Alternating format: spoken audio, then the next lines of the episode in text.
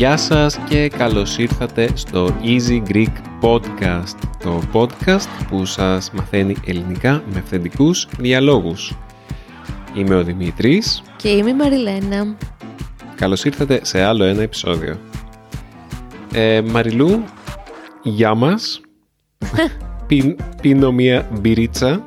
Μου ήρθε όρεξη για μπύρα, δεν ξέρω γιατί. Ε, ίσως και να βοηθάει με την ηχογράφηση ενός podcast. Είναι μία ιδιαίτερη μπύρα που όταν είχα πάει στο Strange Brew τελευταία φορά μου την είχαν προτείνει ε, έχει γεύση μπαλσάμικο ξύδι.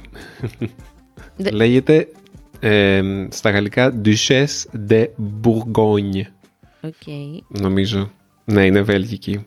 Μάλλον. Ναι, μπύρες με γεύση βαλσάμικο ξύδι. Οι ξινές μπύρες που λατρεύω. Κάτσε να πιω λίγο. Τι κάνεις; Είμαι καλά, δεν ζηλεύω καθόλου που πίνεις αυτές τις μπύρες, δεν μου αρέσουν καθόλου. Εγώ θέλω τις... Μμμ, πόσο ξινή, λατρεύω. Μμμ, Δεν είναι για κάθε μέρα και σίγουρα δεν είναι να την πίνεις με το φαγητό, πίστεψέ με. Εκτός και να τη βάλεις στη σαλάτα.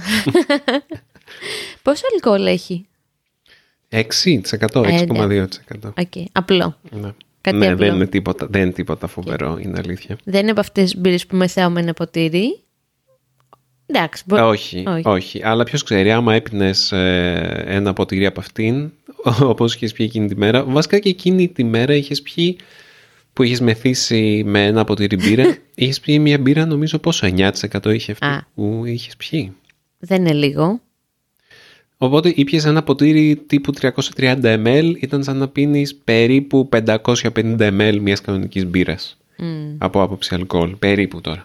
Κάποια στιγμή θα κάνουμε ένα podcast, αλλά όχι σήμερα, για τα μεθύσια μας. Έχω πολλές ιστορίες να πω. Ω, Μπορείς να το κάνεις με κάποιον άλλον, γιατί έχω, πολύ... έχω κάποιες πάρα πολύ ντροπιαστικές ιστορίες. Ε, γι' αυτό θα κάνουμε. Θα κάνουμε ειδικό podcast. Ε, έχουμε ήδη κάνει. Αρχίζουμε και, αρχίζω και ξεχνάω τα θέματα που έχουμε κάνει. Μμμ. Οι, οι ντροπιαστικές μας ιστορίες. Όχι, δεν νομίζω ότι έχουμε κάνει κάτι τέτοιο. Ντροπιαστικές ιστορίες νομίζω δεν έχουμε κάνει. Έχουμε κάνει μόνο τα ελαττώματά μας. Αλλά ντροπιαστικές ιστορίες, ε. μμμ.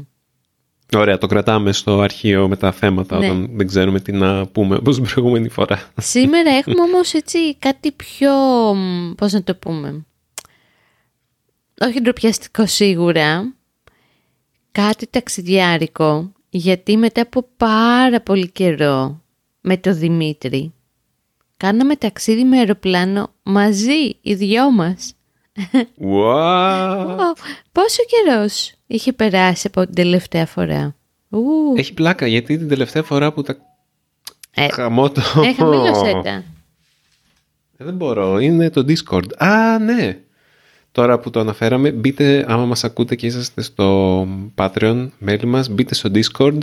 Ήδη μ, έχουμε ένα server, στο Patreon έχουμε κάνει ένα post γι' αυτό. Μπείτε και γίνετε μέλος της συζήτησής μας και συζητήστε μαζί μας. Το βάζω λίγο εδώ στο θόρυβο. Μπορώ να σου πω ότι το, το τελευταίο ταξίδι που είχαμε κάνει γενικά μαζί ήταν πάλι στη Θεσσαλονίκη ή μάλλον ήταν, Ω, μ. η, ε- ήταν η επιστροφή από τα Σκόπια. Μμμ. Που, η- οπότε η τελευταία φορά που ήμασταν ε, εκτός Αθήνας και Πέριξ, πλην της Κιμόλου φυσικά, ήταν ε, εκεί, Θεσσαλονίκη. στη Θεσσαλονίκη. Ήταν η 1η Μαρτίου του 2020 που ήμασταν στη Θεσσαλονίκη και λέγαμε «Μμ, αυτός ο κορονοϊός τι να είναι άραγε αυτό το πράγμα; Εδώ έχουν κάτι, έχουν, θυμάσαι που ήταν ένα κρούσμα ξέρω εγώ, ή δύο κρούσματα και φοβόμασταν ότι όχ, ε, Θα πεθάνουμε όλοι από το ένα κρού. μ, Ναι. ναι, δεν- δεν είχαμε αίσθηση του μεγέθους ακόμα. Μα θυμάμαι εκείνη τη στιγμή που ήμασταν στη Θεσσαλονίκη με το Δημήτρη και μπήκε μια κοπέλα έντρομη στο εστιατόριο που τρώγαμε και είπε πω πω εκδηλώθηκε, μάλλον υπάρχει πια το πρώτο κρούσμα στη Θεσσαλονίκη με COVID και τρομοκρατήθηκα. Αλλά μην μιλήσουμε πάλι για αυτό το COVID, μην τον αναφέρουμε καν. Ας μιλήσουμε... Ωραία, απλά ναι, γιατί ήταν έχεις το πρώτο δίκιο. μας ταξίδι με αεροπλάνο από, τη, από την Μπολόνια, δεν ήταν; Ναι. Οπότε Αυτό, πήρε- το οποίο ήταν ε, σχεδόν δύο χρόνια, κάτι λιγότερο από δύο χρόνια. Τρομερό, μπήκα στο αεροπλάνο και ένιωθα συγκινημένη Δημήτρη. Δεν το πίστευα. Είχα ξεχάσει το πόσο όμορφο είναι να ταξιδεύεις με αεροπλάνο. Πάρα πολύ όμορφα ένιωσα. Εγώ είχα πάει πριν ε, ένα μήνα ξανά στη Θεσσαλονίκη μόνος μου για ένα εργαστήριο. Οπότε πάλι πήρα αεροπλάνο για να πάω στη Θεσσαλονίκη. Οπότε για μένα δεν ήταν η πρώτη Αλλά πάντα εσύ είσαι μεγαλύτερη, ήσουν μεγαλύτερη φαν των αεροπλάνων από εμένα. Οπότε για μένα ήταν πιο συγκινητικό που μπήκα σε τρένο και ταξίδεψα όλο αυτό. Στην επιστροφή του προηγούμενου ταξιδιού. Ναι, εγώ τα αεροπλάνα τα, τα αγαπάω. Οπότε που λέτε μπήκαμε με το Δημήτρη σε ένα ωραιότατο αεροπλάνο της Aegean και δεν κάνουμε διαφήμιση γιατί η Aegean δεν έχει ανάγκη εμάς για να κάνουμε διαφήμιση και βγήκαμε στην ηλιόλουστη Θεσσαλονίκη. Αποφασίσαμε να κάνουμε το podcast αυτό σήμερα αφιερωμένο σε αυτή την εξαιρετικά όμορφη πόλη που αγαπάμε και δύο πάρα πολύ με το Δημήτρη και ο πρώτος λόγος που θέλουμε να κάνουμε ένα podcast είναι αυτός ακριβώς, ότι την αγαπάμε πολύ τη Θεσσαλονίκη. Και ο δεύτερος είναι ότι λέγαμε με τον Δημήτρη ότι γενικά δεν έχει πολύ τουρισμό η Θεσσαλονίκη, δεν είναι πολύ γνωστή προς τα έξω. Είναι αρκετά γνωστή σε όσους έρχονται από τα Βαλκάνια και από τη Ρωσία, αλλά πολλοί ας πούμε από την Αμερική και από άλλες χώρες της Ευρώπης έρχονται στην Αθήνα και μετά πάνε στα νησιά και θεωρούμε ότι αυτό είναι πολύ άδικο για μια πόλη σε τη Θεσσαλονίκη. Οπότε θα σας μιλήσουμε εμείς για αυτή την πόλη, να σας ξεσηκώσουμε για να πάτε την επόμενη φορά. Αυτός είναι ο σκοπός. Συμφωνώ και επαυξάνω. Ε, όταν λες συμφωνώ και επαυξάνω πρέπει να πεις κάτι μετά. Τύπου συμφωνώ και επαυξάνω, άρα λες κάτι. Δεν είμαι σίγουρος. Δεν ξέρω, ας μην κολλήσουμε σε αυτό. Okay, απλά είπα συμφωνώ και επαυξάνω και μετά δεν είπα τίποτα, οπότε δεν είμαι σίγουρος αν ήταν σωστό. Τέλος πάντων, η Θεσσαλονίκη είναι λοιπόν, για όσους δεν ξέρετε, η Θεσσαλονίκη είναι η δεύτερη μεγαλύτερη πόλη της Ελλάδας μετά την Αθήνα. Κάποιοι τη λένε και συμπρωτεύουσα και για να είμαι απόλυτα ειλικρινής πηγαίνοντας στη Θεσσαλονίκη πάντα το έλεγα αυτό ότι η Θεσσαλονίκη έχει έναν αέρα πρωτεύουσας περισσότερο από ότι η Αθήνα. Για μένα. Δηλαδή έχει κάτι το αρχοντικο Έχει κάτι το, έχει κάτι το ιστορικό με έναν διαφορετικό τρόπο από ό,τι έχει η Αθήνα. Η Αθήνα, αν εξαιρέσεις ε, την περιοχή της Πλάκας και την Ακρόπολη, είναι απλά ε, ένα δίκτυο εξάπλωσης, άναρχης εξάπλωσης των τελευταίων 100 χρόνων.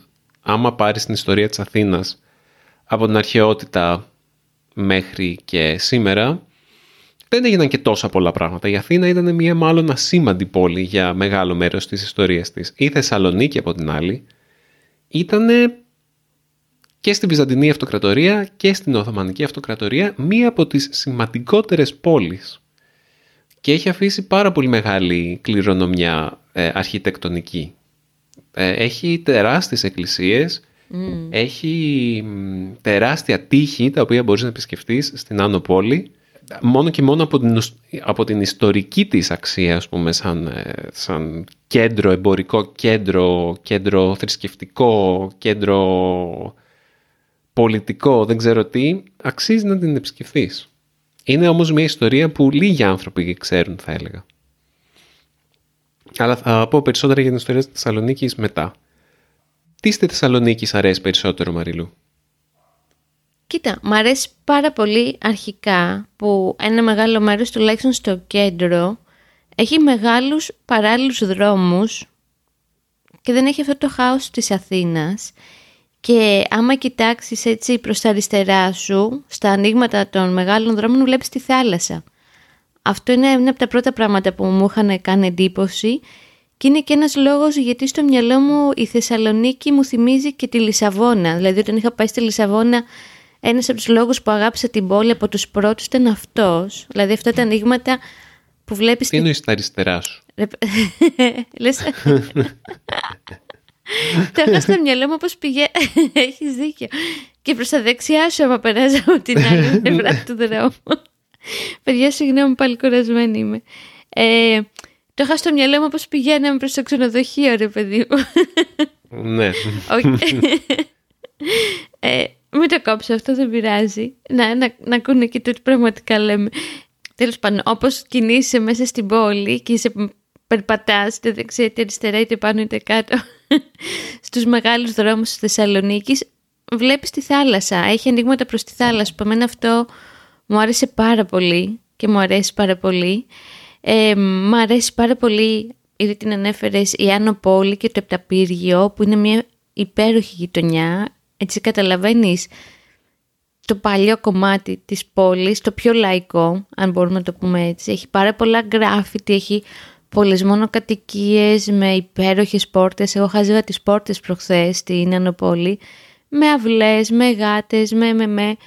Όπως ήταν η πόλη κάποτε και έχει διατηρηθεί αυτό το κομμάτι, είναι έτσι συγκινητικό και πολύ όμορφο.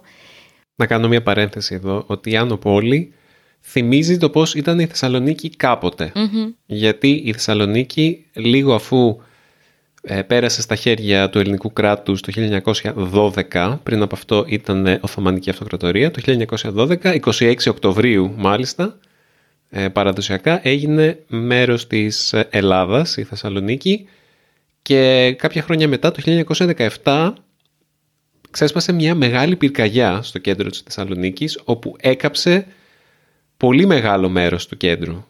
Ε, οπότε όλα τα κτίρια, εκτός των ιστορικών κτίριων ε, αυτών που... Των, των μνημείων και των εκκλησιών, όλο το υπόλοιπο κέντρο της Θεσσαλονίκης έχει μια αρχιτεκτονική πολύ πολυκατοικία και γκρι μπετών ε, κτηριογραφίων και ξέρω εγώ τι. Οπότε από αρχιτεκτονικής άποψης το μόνο μέρος της πόλης που θυμίζει το πώς ήταν παλιά το ιστορικό κέντρο είναι στην Άνω Πόλη που δεν καηκε Οπότε ο επισκέπτης μπορεί να φανταστεί λίγο πώς έμοιαζε και το υπόλοιπο της πόλης. Γενικά είναι μια πόλη που, εντάξει, δεν μπορώ να το λέω λίγο ως επισκέπτρια και ως τουρίστρια. Νομίζω ότι είναι μια ωραία πόλη για να ζεις, Δημήτρη. Έχει πολύ μεγάλη εξωστρέφεια, αυτή την αίσθηση έχω. Λέω, μπορεί να είναι και λανθασμένη έτσι, απλά έχω πάει αρκετές φορές στη Θεσσαλονίκη, βέβαια δεν έχω μείνει πολλές μέρες. Αλλά μου αρέσει γιατί έχει συνέχεια κόσμο έξω. Είναι αυτό που είπε και ο φίλος μας και ο φίλος του Easy Greek μας σταμάτησε στο δρόμο ο Τζόναθαν, καλά θυμάμαι το όνομά του. Μας συστήθηκε ως Ιγνάτιος. Ιγνάτιος. OK, okay, αλλά νομίζω. Τέλος πάντων, όπως μας είπε ο Ιγνάτιος, ότι του αρέσει που έχουν πια, λόγω COVID δεν μπορούν να καθίσουν πολλά άτομα μέσα, οπότε έχουν πιο πολλά τραπέζια έξω και γενικά η πόλη έχει βγει προς τα έξω ακόμα περισσότερο. Δηλαδή πραγματικά έχει παντού κόσμο, έχει παντού νεαρό κόσμο επειδή είναι μεγάλη φοιτητούπολη η Θεσσαλονίκη. Γενικά έχει έτσι μια ζωή και έναν πολύ ωραίο παλμό που σε κάνει να θέλεις να είσαι μέρος αυτού του παλμού. Όχι μόνος τουρίστας, αλλά να είναι μια πολύ ωραία πόλη για να ζεις. Συμφωνείς; Συμφωνώ απολύτως.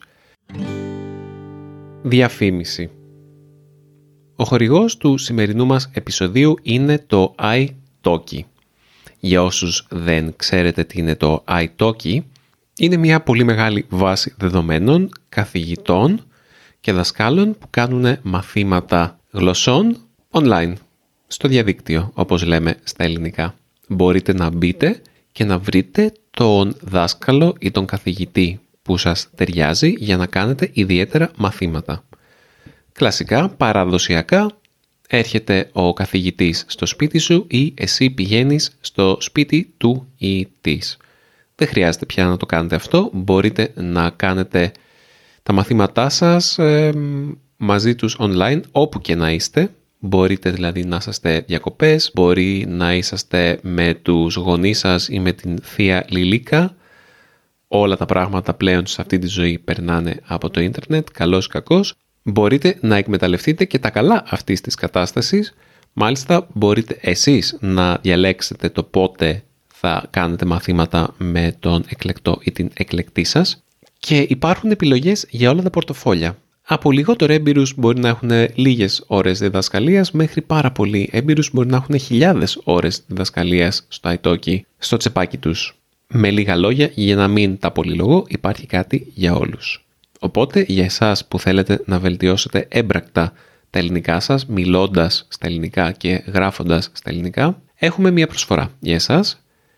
Μπείτε στο go.italki.com κάθετος Easy Greek Podcast.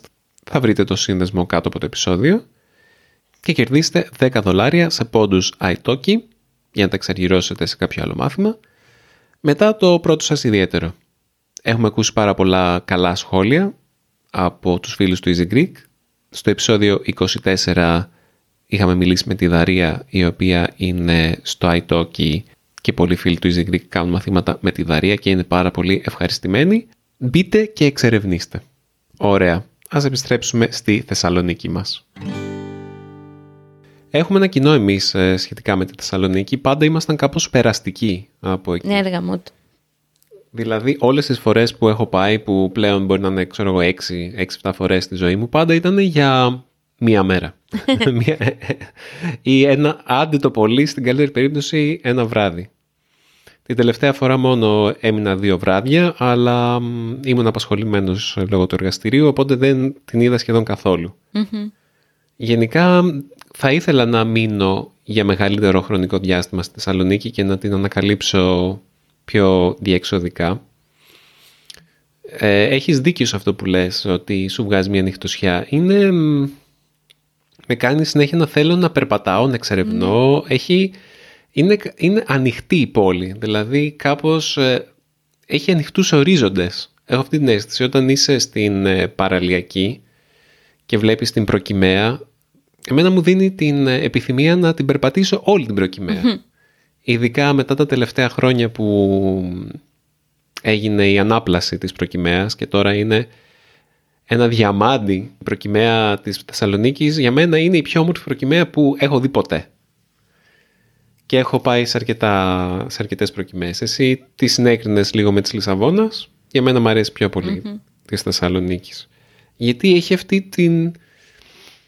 Έχει αυτή την άπλα, δεν ξέρω. Και η άπλα της οι μεγάλοι φαρδείς δρόμοι, ε, οι πεζόδρομοι, σου δίνει και όρεξη να την... Ε, εμένα μου έδωσε τρομερή όρεξη να, να την εξερευνήσω με ποδήλατο, άσχετο άμα θα σκοτωνόμουν μάλλον, γιατί έχει πάρα πολύ κίνηση δυστυχώς και δεν είναι κατάλληλη για ποδήλατο η πόλη γενικότερα.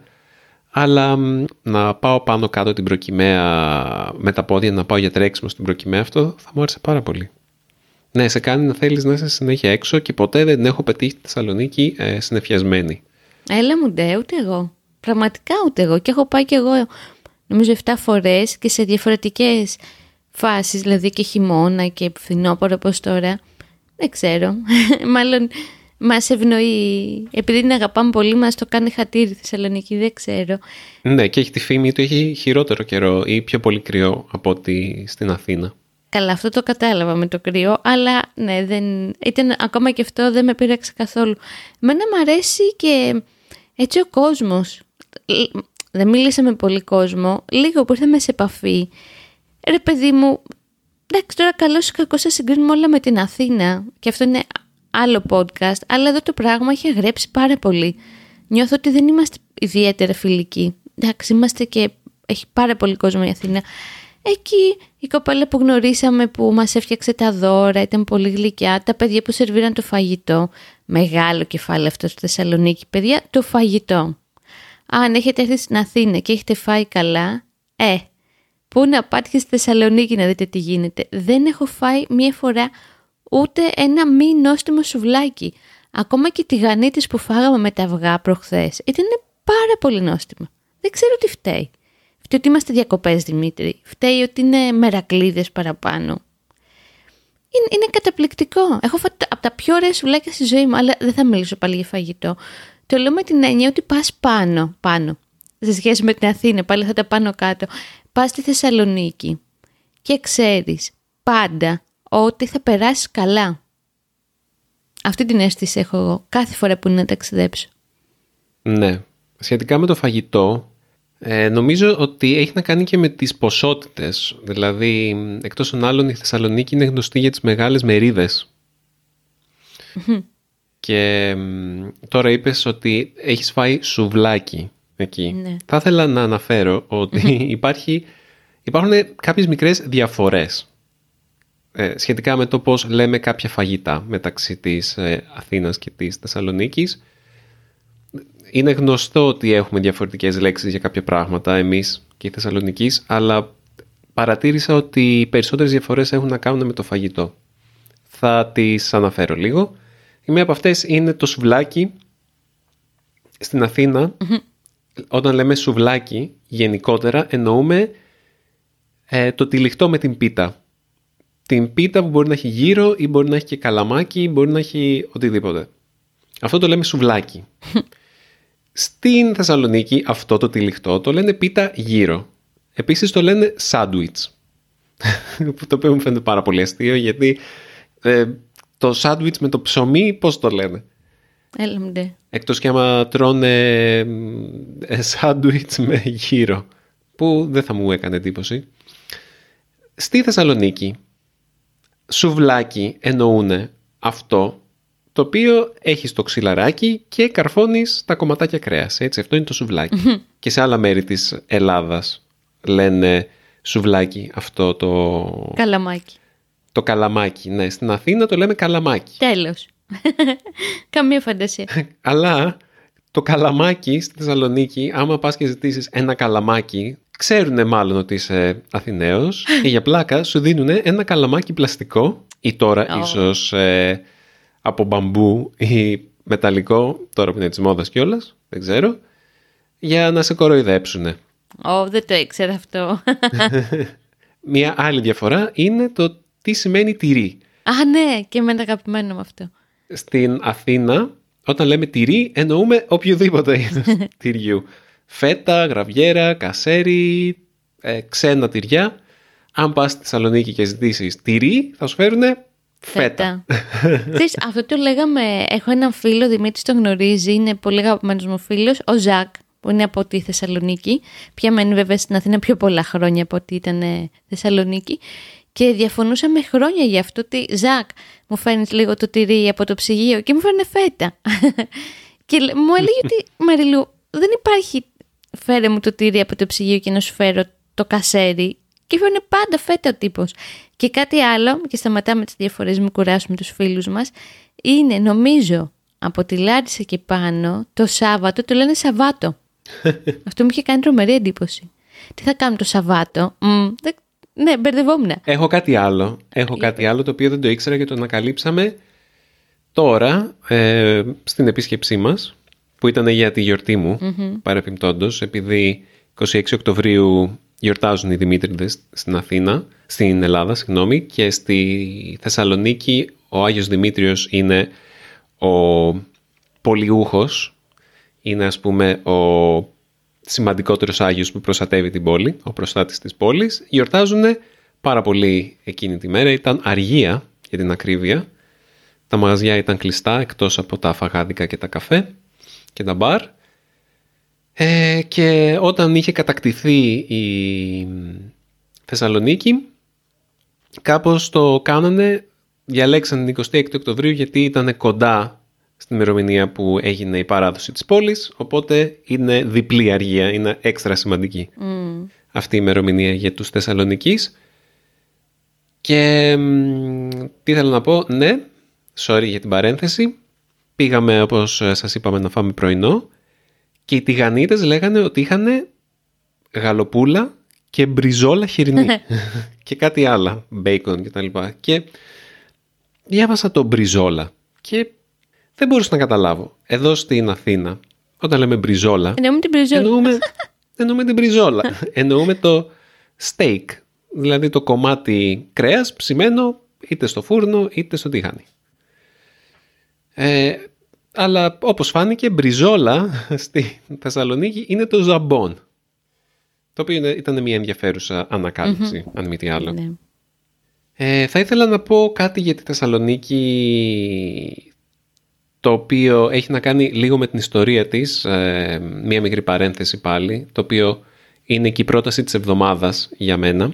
Είναι ένα βιβλίο που λέγεται Θεσσαλονίκη πόλη των φαντασμάτων, Salonika City of Ghosts και λέει για την ιστορία της Θεσσαλονίκης η οποία ήταν μια πόλη πολύ πολιτισμική.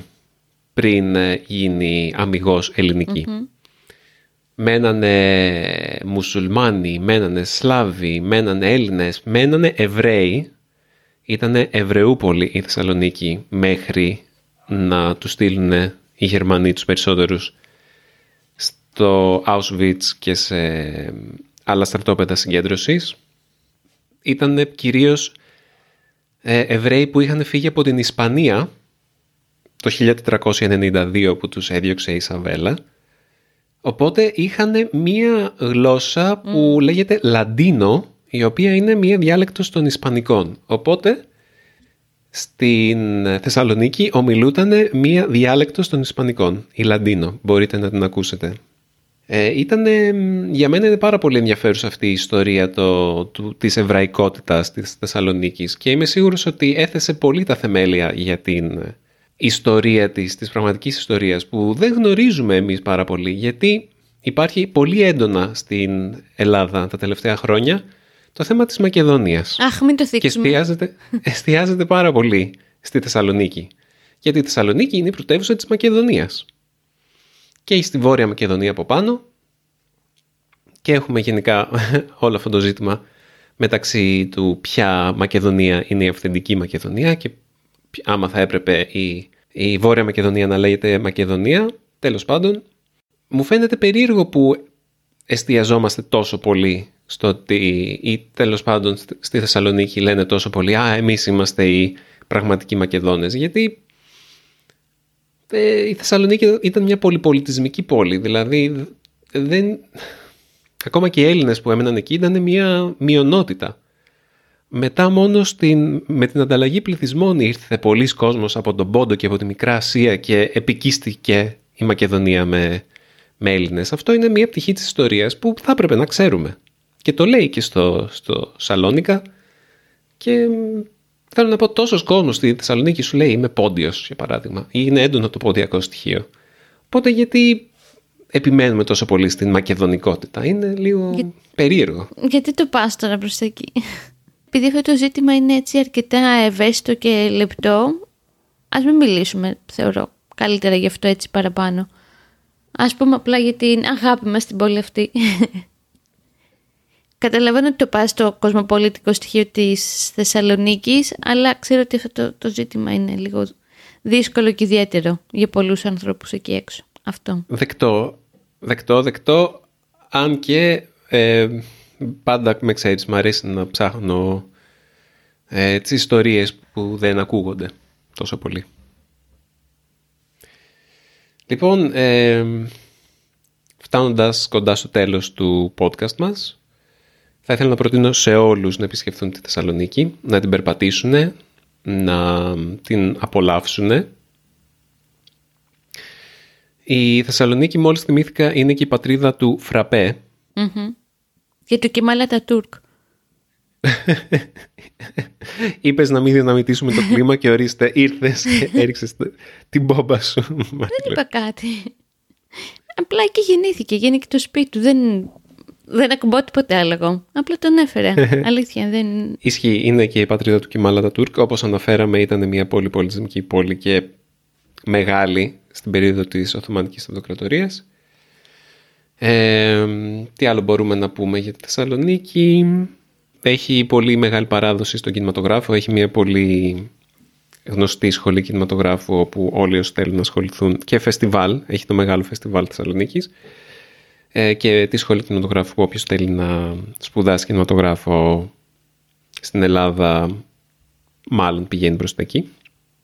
Έχει και ωραία μουσεία, έχει, το, έχει ένα μεγάλο αρχαιολογικό, έχει το Μουσείο Φωτογραφίας, έχει το Μουσείο Κινηματογράφου.